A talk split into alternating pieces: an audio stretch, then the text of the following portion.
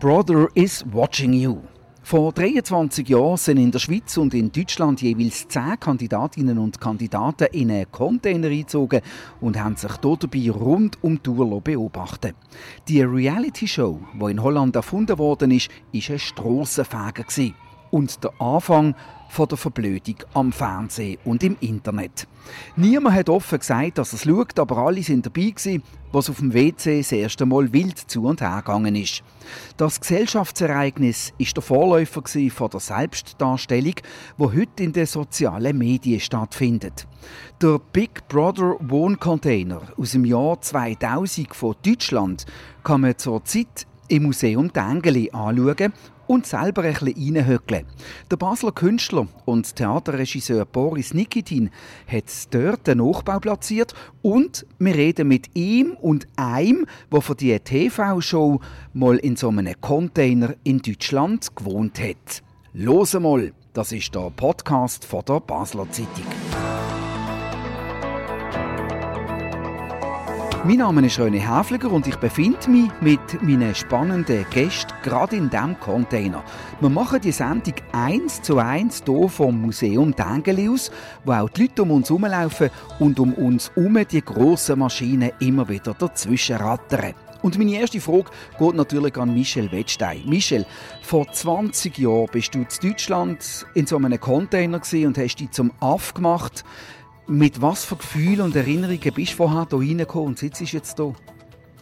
Mit einem äh, lachenden Auge natürlich und äh, irgendwie eine Jugendsünde ich abwerten und äh, muss aber sagen, trotzdem im Nachhinein, ich möchte die Erfahrung gar nicht gemisst haben. Boris Nikitin, was hat Sie dazu bewogen, den Container nachzubauen? Ich habe es interessant gefunden, ähm, dass das schon 23 Jahre lang her ist, dass zum ersten Mal Menschen sich freiwillig haben, äh, diese Kamera ausgesetzt und äh, sich haben beobachten lassen und einfach in ihrem privaten Soße äh, ausgestellt haben. Und dass eine Brücke eigentlich dadurch geschlagen worden ist, durch die Zeit, in der wir uns heute befinden, wo das eigentlich fast wie eine Normalität ist. Und dass die Normalität aber mal einen Anfang hat, ähm, das habe ich gefunden, das ist ein interessanter Gedanken und das hat mich gereizt, den Container nachbauen zu lassen. Raphael Portmann von der Basler Zeitung, du bist dort gerade etwa so in die Schule gekommen. Hat man in diesem Alter auch schon Big Brother geschaut oder dürfen schauen? Nein, also ich habe total lange überhaupt kein Fernsehen geschaut, um ehrlich zu sein, und habe es aber trotzdem mitbekommen. Also das haben damals halt Mieter von meinen Freundinnen dann geschaut. Also so schon, aber selber habe ich es erst viel später, glaube ich, mal im Fernsehen reingeschaut. Herr Nigitin, jetzt ist das ja nicht der erste Ort, wo die Installation steht. Können Sie uns noch mal einen Einblick geben, was die Geschichte ist von diesem Container? Gerne. Also die Geschichte von dem Container ist, äh, dass ich im Jahr 2020 eine Inszenierung gemacht habe äh, am Staatstheater Nürnberg und der Rahmen für die Inszenierung damals ist das 20. Jubiläum von dieser ersten Staffel gewesen. Ich also irgendwie damals gedacht, es ist interessant zu behaupten, ähm, oder nicht nur zu behaupten, sondern auf, auf, auf die 20 Jahre zurückzuschauen und aus dem ein Jubiläum zu stricken. Und dafür habe ich ein Stück gemacht, das sich mit der allerersten Staffel beschäftigt hat. Und für das Stück habe ich eben den, den ersten Container äh, von der ersten Staffel in Deutschland nachbauen lassen. Das war quasi das Bühnenbild damals. Und das Bühnenbild habe ich, nachdem das Stück abgespielt worden ist, ähm, eingelagert, weil ich schon während der Probe gedacht habe, eigentlich müsste man das ausstellen. Eigentlich ist es ein Museumsstück. Es ist eigentlich, äh, selbst die Kameras, das ist auf eine Art schon, es wirkt schon fast ein bisschen altmodisch und gleichzeitig markiert es eine bestimmte Zeit quasi in der Kulturgeschichte der Menschheit, wo, wo man mittlerweile bei einem Museum könnte ausstellen könnte. Und das ist quasi der Gedanke gewesen. Und äh, dort ist die Idee gewachsen, das irgendwann mal in einem Museum zu zeigen. Und Sie haben vorher gesagt, was Sie fasziniert an Big Brother oder dieser Idee, es ist ja fast ein Paradigmenwechsel, oder? dass Leute auf einmal das zeigen, was normalerweise im Privaten stattfindet. Aber ich würde jetzt behaupten, Kunst an sich ist doch schon immer so gesehen, dass man inszeniert und dargestellt und beobachtet hat auch, oder? Ist das, ist das eine Verknüpfung zwischen, zwischen Kunst und Gesellschaft? Das ist eine interessante These. Also ich würde sagen, dass Kunst in vielen Fällen persönlich ist. Also das ist eine persönliche Auseinandersetzung von Künstlerinnen und Künstlern mit einem bestimmten Gegenstand, wo denen irgendwie einem Publikum gezeigt wird. Ähm, aber Kunst hat doch meistens eine Form und die Form, das ist etwas, über das die Künstlerinnen viel nachdenken. Der große Unterschied bei Big Brother und bei den Reality-Shows ist, dass es nicht einfach nur persönlich ist, sondern eben privat. Also es wird Privatsphäre gezeigt, es wird etwas gezeigt, das eigentlich wie erstmal gar keine Form hat, sondern es ist genau das, was hinter den Kulissen passiert. Und das ist ja auch, und das ist ja fast schon herzig, wenn man das heutzutage darüber nachdenkt, im Jahr 2000 der große Skandal gesehen, dass also Leute sich in ihrem Privatleben, im Schlafen, beim Duschen, beim Essen, beim Abhängen einfach filmen lassen.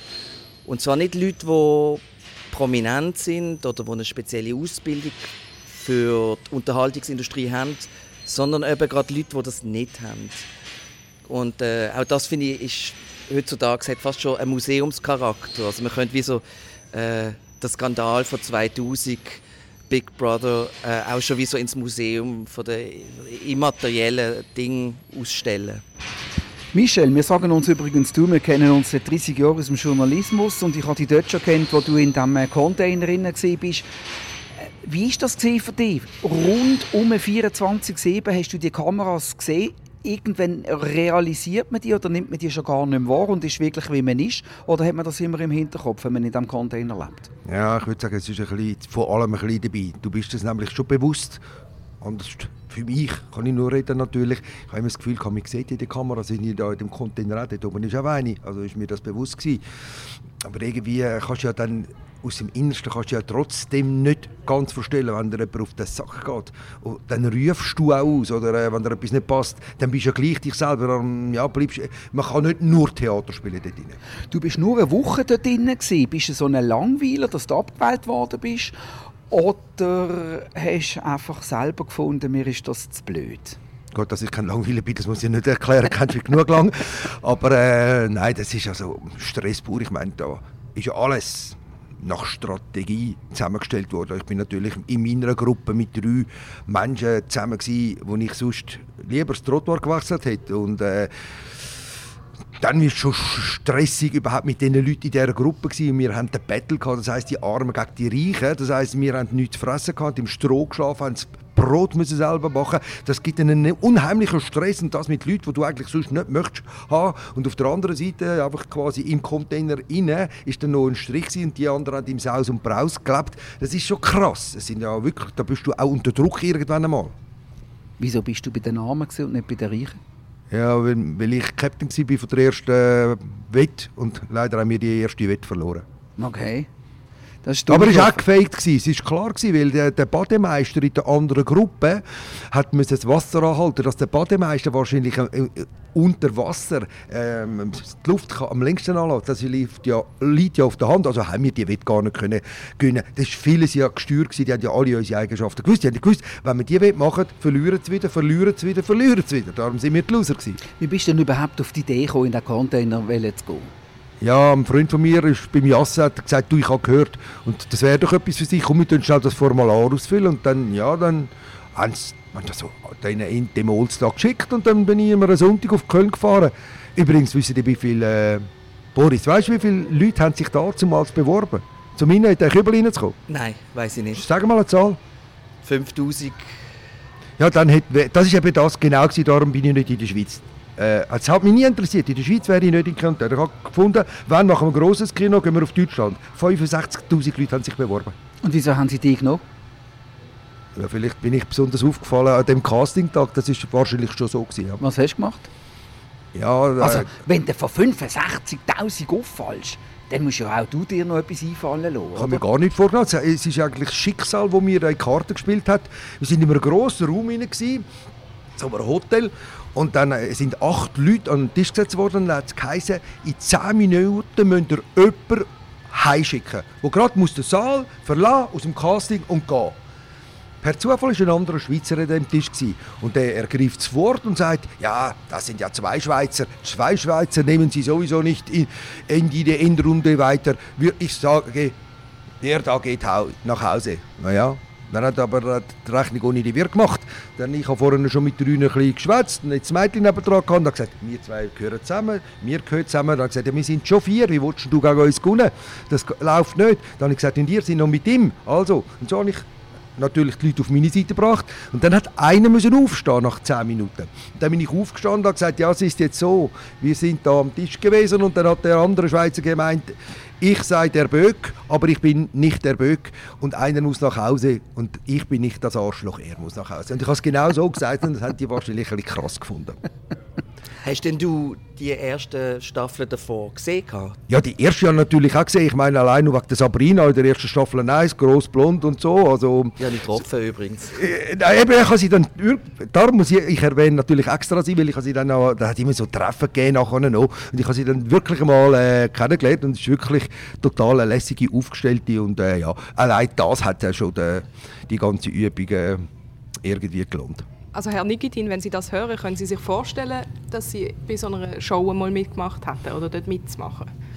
Ähm, eher nicht, aber was ich eben auch daran interessant finde, ist, dass es einen nochmal wieder daran erinnert, dass es noch anfangs von den Nullerjahren etwas sehr Spezielles war, ins Fernsehen zu kommen auch das wirkt jetzt schon fast, fast ein bisschen museal. Also heutzutage jetzt ins Fernsehen zu kommen, ist nicht mehr so das große Ding. Aber damals hat Fernsehen immer noch die Aura gehabt. Man muss sich einfach vorstellen, es, ist, es hat einfach noch kein Social Media gegeben. Es hat einfach die Möglichkeit, sich als normaler Mensch in der Öffentlichkeit äh, raus zu kommunizieren. Die hat es so nicht gegeben. Und Fernsehen hat, äh, hat eben die Aura gehabt von, von Ruhm, von, von, von, von Glamour, von der Möglichkeit, dass man nochmal ein anderes Leben leben Und das ist noch ganz stark mit Big Brother auch äh, verbunden gewesen, eben, dass plötzlich erstmal potenziell jede Person plötzlich ins Fernsehen kommen können. Also es ist plötzlich ein Versprechen damit auch verbunden gewesen. Es hat ja auch durchaus Stimmen gegeben, die damals gefunden haben, das ist eine Demokratisierung von der Unterhaltungsindustrie, also dass plötzlich äh, Diversität dort reinkommt. Man sieht jetzt plötzlich Leute, die vielleicht zum Beispiel aus Schichten kommen, die sonst im Fernsehen gar nicht vorkämen. Und es hat natürlich zwei Seiten gehabt, dass es natürlich auch äh, Leute gegeben hat, die gefunden haben, ja, aber man macht sich über die Leute lustig. Das sind auch Leute, die dann irgendwie äh, einen speziellen Slang haben, einen speziellen Humor und ähm, die werden dann dort drin ausgestellt.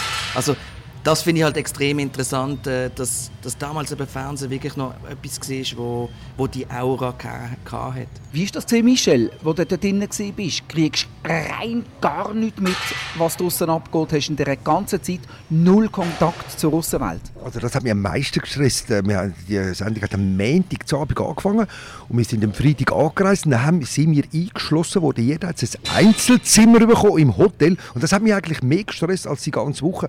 Du bist immer Zimmer aber nicht irgendwie ein Fotoabel oder so. Nicht einmal am Fernsehen. Du hast einfach mit dir zu tun gehabt. Und das, ich wirklich, das hat mich gestresst, weil ich hätte gerne ein bisschen Bundesliga geschaut oder so. Und die drei Tage, ja, da bist du immer wieder rausgenommen worden, hat einen Fototermin gegeben oder irgendwann mal ein Interview zum nochmal justieren, weil man muss nicht meinen, es sind ja nicht nur so unige Menschen wie mich, das ist, das ist Big Brother ist ein Puzzle. Und sie brauchen von jeder Eigenschaft jemanden. Und am Schluss haben sie einfach mich dort, genau wie ich bin das Puzzleteil, das sie noch gebraucht haben, sie haben ja ganz zahme, ganz schüche, ganz, ganz, äh, jeder Charakter ist ja dort äh, vertreten. Und sie schauen ja auch, dass das möglichst passt und eben nicht passt. Oder? Nach einer Woche hast du gesagt, ist es dir zu blöd geworden? Ja, nach drei Tagen ist es mir eigentlich schon zu blöd geworden. Ich bin schon ins Häuschen und habe gesagt, ich muss raus. Und dann haben sie gesagt, ja, kann man dir einen Gefallen machen? Wir möchten mal deine Freundin treffen oder weiss der Teufel was. Und da hast ja, du hast ja äh, seitenweise Vertrag müssen unterschreiben, dass du nie etwas sagst und weiss der Teufel was alles. Das war ein Horror. Gewesen, oder? Das war interessant, bei, bei uns sind es auch ähm, Ersatzkandidaten, weil ich raus bin, ist ja dann auch jemand schneller dazugekommen. Weil ich raus bin, hat sich einer solidarisiert, Mark hat gesagt, wenn du rausgehst, Mischi, dann gehe ich auch, der hat Nerven verloren, weil ich, ich bin seine Bezugsperson war und der ist dann raus, dann müssen nach einer Woche zwei ersetzen. Aber alle Ersatzkandidaten oder die, die wir noch eingerechnet haben, die sind in einem Camp gewesen, in Mallorca, auch komplett abgeschlossen. Die haben, wie du jetzt sagst, genau das ist, die haben nichts mitbekommen, die haben nicht gewusst, gewusst, wer in der, äh, im Container ist. Die, die sind wirklich quasi jungfräulich da reingekommen und haben nicht eine Rolle spielen Genau aus dem Grund. Ist es denn für dich komplett anders gewesen, im Container selber, wie was du vorher am Fernsehen gesehen hast und was du für Erwartungen gehabt hast? Ich muss ehrlich sagen, ich habe die erste Staffel geschaut und ich habe drei Jahre nachher gar nicht geschaut. Es hat mich wirklich null interessiert. Und ich bin dann auch ein bisschen eher naiv dort hineingegangen und habe gesagt, jetzt schauen wir mal, was passiert. Aber im Container selber, wo du drin warst, ist das so abgelaufen, wie du es erwartet hast, wo du die erste, nachdem du die erste Staffel geschaut hast? Sind ehrlich, ich habe nicht gewusst, dass ich mit so viel Doppeln in einen Raum muss. Also eben, am Anfang ist man vielleicht noch ein bisschen unbedarfter in die Sendung gegangen und dann irgendwann hat man das mehr können absehen. Aber also die Kandidaten kriegen ja teilweise rechten Hass, aber also in den verschiedensten Sendungen, wenn sie sich falsch verhalten. Ähm, könnte man sagen, ähm, findest du, Michel, dass man selber die Schuld ist mittlerweile, wenn man an so etwas noch mitmacht und dann Hass abbekommt. Ja, es, ist, es gibt natürlich etwas, was ganz tricky ist in dieser ganzen Sache. Du weißt nicht, welchen Stempel sie dir geben. Sie können mich als der Gut darstellen, dann zeigen sie nur die guten Szenen. Sie können aber immer, sie können mich darstellen, immer wenn ich nur bälle. Das weißt du im Vornherein, das weißt du nicht. Das finde ich, darum schaue ich zum Beispiel das Dschungelcamp immer, weil dort nimmt sich Wunder, was zeigen sie von welcher Person. Das finde ich eigentlich viel, kommt ja jeder einen Stempel über. Und, und, das ist ja dann ein Spiel, oder? Und da haben die ja wahrscheinlich vorher schon eine Idee, wie, welche, wer kennt für welchen Stempel. Und, und der Stempel kann sich ja plötzlich ändern. Plötzlich bist du der Arm ist dann plötzlich der Gut und der Gut ist plötzlich der Böse und weiß ich was alles. Das sind alles so die Rollen, die sie dann dazu schieben. Das finde ich schon mega interessant eigentlich. Und du weißt, hast keine Ahnung, ob du jetzt der, der Hero oder der Vollteptus bist. Das ist schon krass. Es ist ein Stempel, wo man, wo man aufgedruckt kriegt und da wird man dann nicht einfach so los. Und das hat natürlich eben ganz viel damit zu tun, dass man als sich selber dort auftritt. Und es ist immer wieder interessant, das wieder zu vergleichen mit irgendwie so klassischem Theater. Das ist natürlich, wenn du als Schauspielerin oder als Schauspieler eine Rolle spielst und das Publikum mag dich vielleicht nicht oder mag deine Rolle nicht. Du kannst nach dem Stück und das dauert dann zwei Stunden, dann verlässt du die Bühne und dann tust du quasi dein Kostüm an den Haken hängen und sagen, das hat mit mir nichts zu tun. Weil es gibt eben eine Trennung zwischen einer fiktiven Rolle und deiner privaten Persönlichkeit. Und das vermischt sich halt total in diesen Reality-Shows, aber dann später eben auch jetzt in unserer Zeit in, in, in Social Media, dass das quasi deine private Rolle und deine öffentliche Rolle die verschmilzen. Und darum wird es zum Teil auch so schmerzhaft, wenn dir ein Etikett dran gehängt wird, weil du wirst das nicht einfach so los. Aber Sie ja. als Regisseur, Sie als Regisseur selber in einer Fernseh-Reality-Show ähm, können äh, wahrscheinlich schon nachvollziehen, dass das völlig tendenziös zusammengeschnitten wird, so wie es der Michel Wettstein vorher erzählt hat, aber wirklich seriös ist das ja nicht. Nein, klar. Und das ist natürlich also auch interessant, wenn man die erste Staffel jetzt zum Beispiel, es gibt etwa noch 50 Folgen, die man sich auf YouTube kann anschauen kann, das ist eben noch gar nicht so krass zusammengeschnitten. Das ist echt, also auf weite Strecken ist das sehr langweilig. Interessant ist allerdings, und das ist mir so gegangen, ich habe es damals nicht geschaut, ich habe es aber für die Inszenierung 2020 habe ich das dann alles geschaut, so als Recherche. Und wie gesagt, aber über weite Strecken habe ich gedacht, das ist ja wahnsinnig, die hängen die ganze Zeit in einem Garten ab äh, sündeln, es passiert eigentlich nichts, es Zeit vergeht und trotzdem, und das hat mich dann doch recht verwünscht und überrascht, ist, irgendwann mal wachsen die einem ans Herz. Und das ist auch interessant bei dieser ersten Staffel, das ist noch gar nicht so eskalierend, das ist noch gar nicht so auf Konflikt bürstet. Es gibt ein paar harmlose Spiele, die sie zwischendurch machen. Aber insgesamt ist es eine recht radikal experimentelle Sendung, die einfach 100 Tage geht. Das muss man sich mal vorstellen.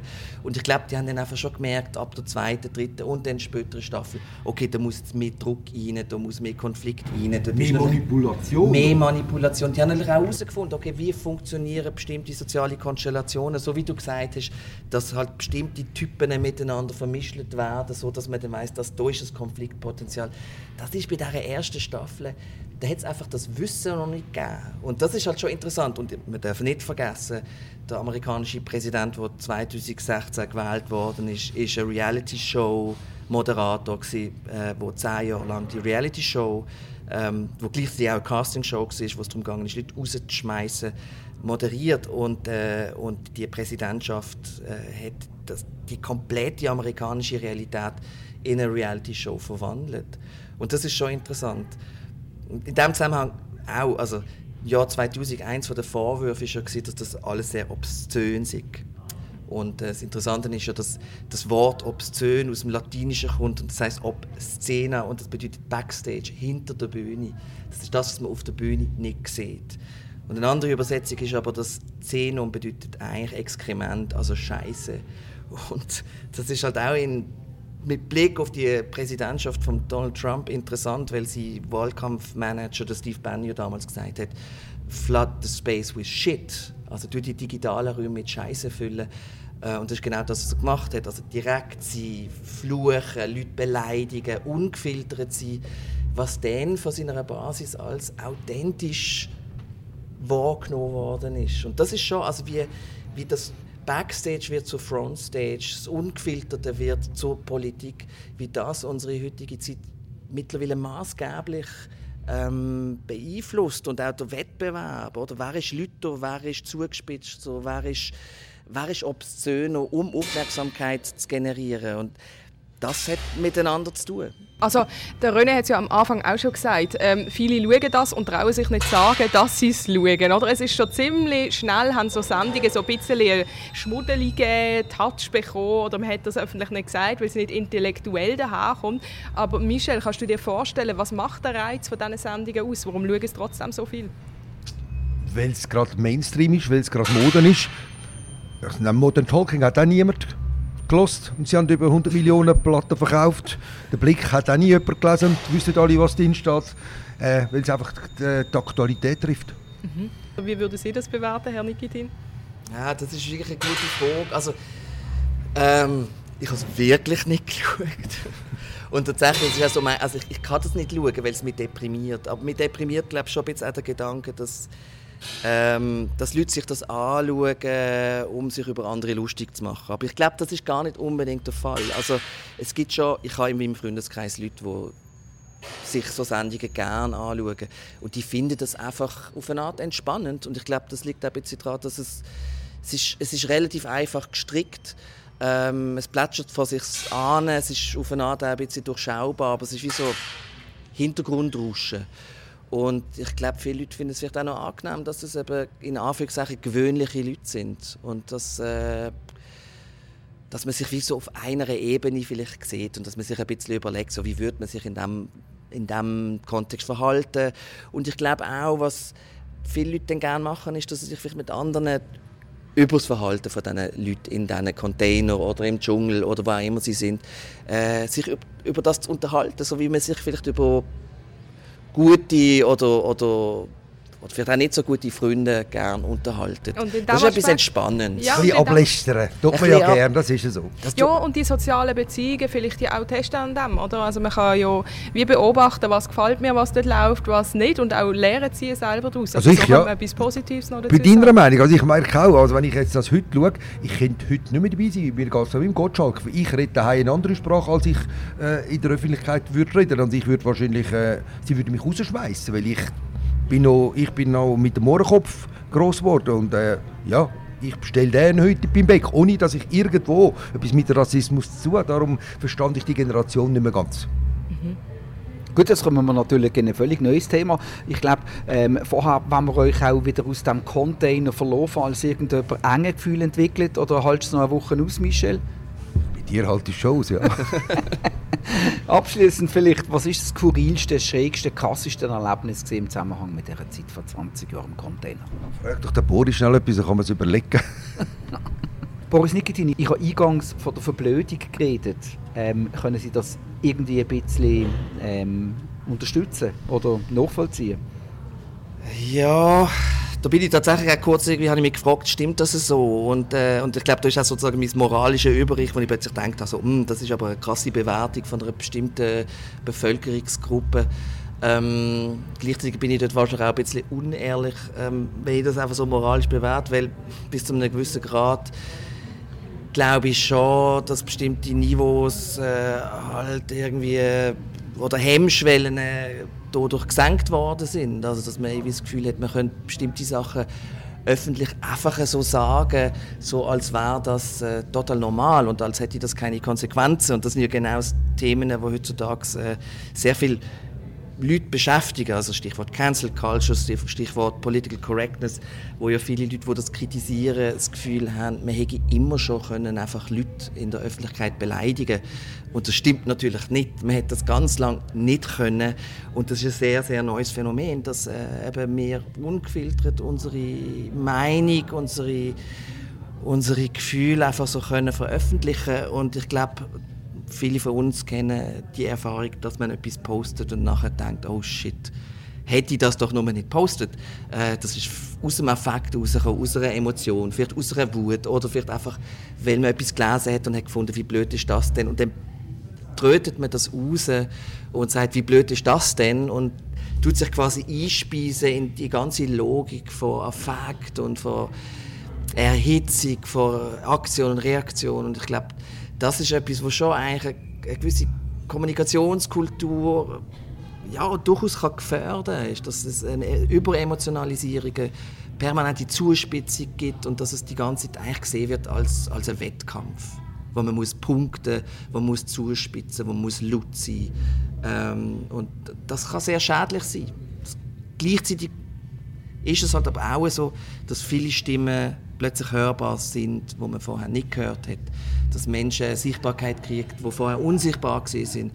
Und äh, mit gewissen von diesen Leuten ich sympathisiere, mit anderen denke ich so, Jesus Gott, hättest du lieber die Klappe gehalten. Oder mit gewissen tue ich politisch äh, die Meinung teilen und mit anderen überhaupt nicht. Und man denkt so, das ist nicht unbedingt gut, dass die jetzt die Öffentlichkeit kriegen, aber ich bin nicht der, der das entscheidet. Also das ist eine, eine ganz komplexe Diskussion.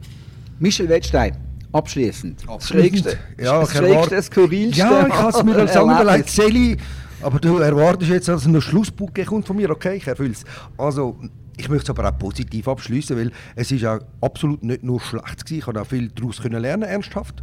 Aber das äh, ist jetzt nicht Schlussbuch. Äh, wir haben uns dann immer wieder treffen. Es hat Treffen gegeben, um Platten aufzunehmen, weiss der Teufel was soll. Und dann hast du äh, Leute kennengelernt, wo du gar noch nicht begegnet bist. Das hat ja sind nicht aber Und dort, das ist das Geile, hat es ja natürlich auch Leute, die dir wahnsinnig gut gefallen. Sie schauen dir nicht nur, dass du nicht miteinander auskommst, sondern sie wissen ja ganz genau, ah, dort die Blonde, die gut aussieht, die könnte ja Mischi noch gefallen. Und so war es ja einem von diesen Treffen, gewesen, dass die schöne Petra vom Bodensee und ich uns gefunden haben. Und äh, äh, immer eine schöne Nacht erlebt haben. Und am Morgen sagt der Kollege, der einem Container war, zu ihr, Du siehst heute aus wie ein frisch gevögeltes Eichhörnchen. Petra und ich haben uns angeschaut und haben gelacht. Gut, das ist der Moment zum Schließen. Wunderbar. Vielen herzlichen Dank, Michel Wettstein, äh, Raffaela Portmann von der Basel Zeitung und Boris Nikitin. Das ist «Los mal gesehen», der Podcast von der Basler Zeitung. Immer am Freitag neu auf batz.ch und überall, was Podcasts gibt. Uns hat es gefreut, sind ihr dabei gewesen. Kritik, Lob, Anregungen oder Fragen zu «Los mal» via E-Mail an podcast.batz.ch. Wir verabschieden uns hier aus dem Tengeli-Museum mit den Maschinen im Hintergrund und freuen uns auf übernächste Woche. Bis dann allerseits viel Freude und eine gute Zeit aus dem Container und wir sind froh, dass wir jetzt wieder raus können.